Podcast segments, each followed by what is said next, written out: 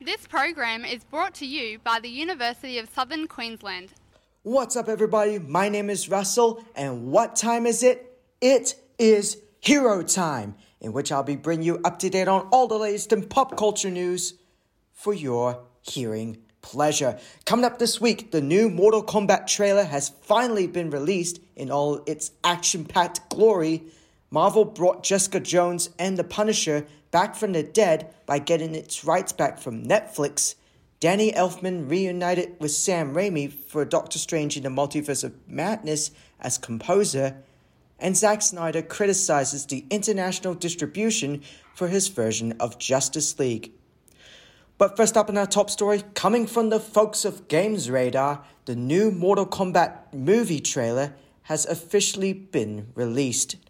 The footage is notably violent, seeing the terrifying villain Sub Zero tear off limbs as he hunts down Cole Young, a protagonist with a special birthmark who fated to fight in a special tournament called Mortal Kombat. Other characters to make appearances, including Scorpion, Sonya Blade, and Raiden, while there are nods to some iconic fatalities, such as Liu Kang turning into a fire dragon and Kano's heart rip. Director Simon McQuoid was not lying when teasing this would feature gore and be MA 15 plus rated. The Mortal Kombat trailer leaked online before being officially released, somewhat taking away from its impact. Also, before the trailer was released, Games Radar spoke to Shang Tsung actor Chin Han about bringing the iconic villain to the big screen. He is the sorcerer to be faithful to the source material.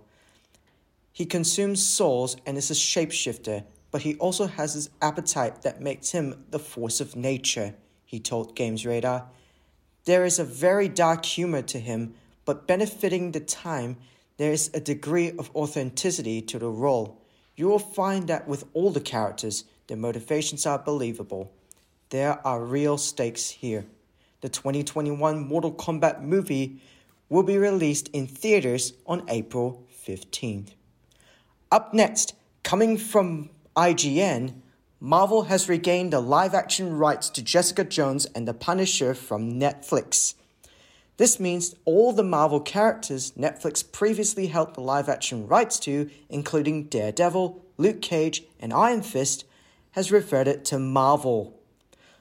As reported by comicbook.com, the multi year deal between Marvel and Netflix has officially come to a close now that the last remaining Marvel heroes Netflix held the rights to are back with Marvel. The latter of which has recently spun up its own TV originals on Disney Plus with shows like WandaVision and The Falcon and the Winter Soldier. Jessica Jones, which starred Krysten Ritter as the titular hero, was a noir detective story centered around Jones's hard-knock character solving street-level mysteries in New York City. The Punisher, starring Jon Bernthal, was a spin-off of Daredevil featuring the gun-toting vigilante. In 2013, Marvel and Netflix announced a deal that would create a mini Marvel universe on Netflix based on the Defenders.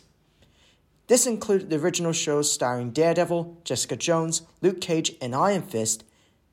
Later, a Punisher spin off was also created and released on Netflix, as well as a team up series for The Defenders.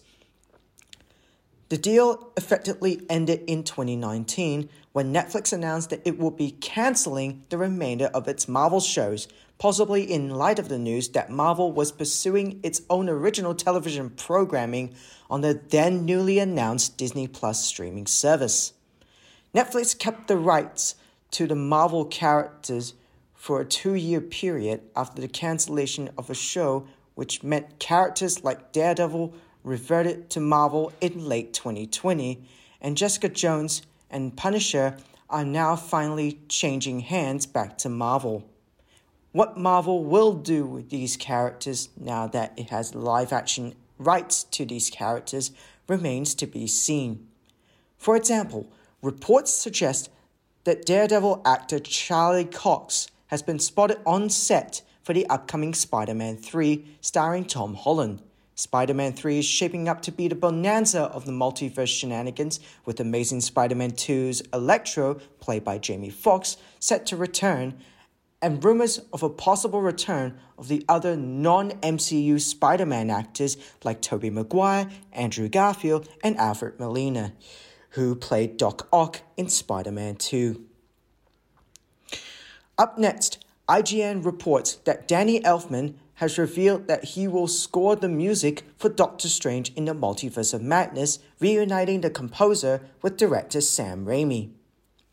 The award winning composer confirmed the news in an interview with Inverse and explained that he had just begun to work on the score for the Benedict Cumberbatch starring superhero flick.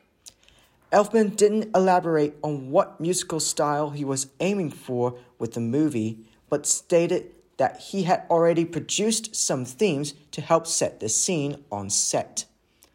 I'm starting to do bits of pre work for Doctor Strange 2 that Sam Raimi's directing, Elfman said. Even though I don't start it for some months, there are bits of recorded music that needs for the set. Doctor Strange in the Multiverse of Madness reunites Elfman with director Sam Raimi, who replaced previous incompetent Scott Derrickson in the hot seat last April. The duo famously collaborated on two entries in Raimi's Spider Man trilogy in the early 2000s, but Elfman has scored other Raimi flicks before and after, including 1995's Darkman, 1998's A Simple Plan, and Oz the Great and Powerful in 2013.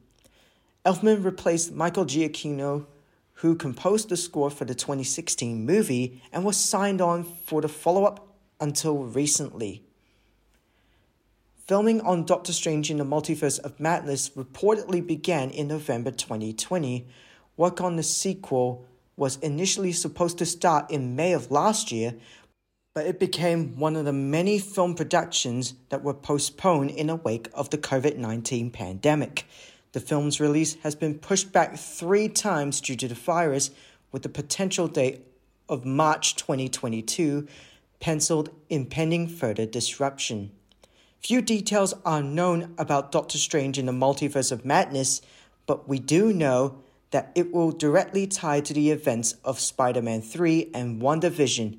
Elizabeth Olsen's Wanda Maximoff will appear alongside Cumberbatch's Stephen Strange and Marvel Studio boss Kevin Feige has teased that the multiverse will be a running theme through Phase 4 and beyond. In other news, Eternal star Kumail Nanjiani recently revealed how director Chloe Zhao picked the cast for the MCU's next cosmic movie. The final report of the day, reports coming from, you guessed it, IGN, states that Zack Snyder has discussed Warner Brothers' hazy plans for international distribution of his Justice League cut, calling the studio's rollout of the eagerly anticipated movie not amazing. Snyder spoke to the Snyder Cut BR YouTube channel about his upcoming four hour superhero cut, and the director expressed his disappointment at how Warner Brothers was handling the movie's launch outside of the US. For example, Justice League's UK trailer didn't reveal when the film would make its way to British shores, which is a far cry from the March 18 release date since in the US HBO Max trailer. When asked for his thoughts on Justice League's international rollout, Snyder expressed his dissatisfaction over when non US audiences would be able to watch his original version for the DC flick. There has been, you know, not amazing work done with the distribution of the movie. I don't know why that is. I honestly couldn't put my finger on it, Snyder did. However, state his belief that the usual practice regarding the international movie distribution might have impacted on Warner Brothers' decision over when to bring Justice League to international audiences. HBO Max won't launch in Latin America until June, while a European release is expected to come later in the year. I don't want to make it seem like there's some sort of conspiracy out there, he said. I think part of the problem is no one saw the movie coming. I think that the normal window or the normal way people in Hollywood distribute movies is they understand when the movie gets made that it's going to have to be distributed. Normally, they have like a two year window to figure that all out. The problem is this happened six months and came to life. It caught everyone off guard. Snyder comments make him the latest director to pick holes in Warner Bros. distribution decisions with Christopher Nolan and Denis Villeneuve, also criticizing the studio over its choices to release its biggest movies in theaters and on HBO Max simultaneously. And that's all the time for Hero Time this week. Thank you very much for listening to this week's edition of Hero Time. Join me again next week where I'll keep you up to date on all the latest in pop culture news for your absolute hearing pleasure. And don't forget you can follow me on Twitter at Phoenix Hero Time for all the pop culture news I post every day of the week. And if you want to catch up on today's episode, listen to it again on Phoenix Radio Podcast on Apple Podcasts, Spotify, and Whooshkaa. Thanks again for listening. My name is Russell, and for all the programs you love, keep it right to phoenixradio.com.au. Have a good day, everyone. Bye bye. High achieving Year 12 students who put the University of Southern Queensland first on their QTAC application could become rewarded. Automatic scholarships up to $29,000 are on offer Make USQ your first choice and join the number one university in Australia for graduate starting salary. Visit usq.edu.au slash become rewarded for more details.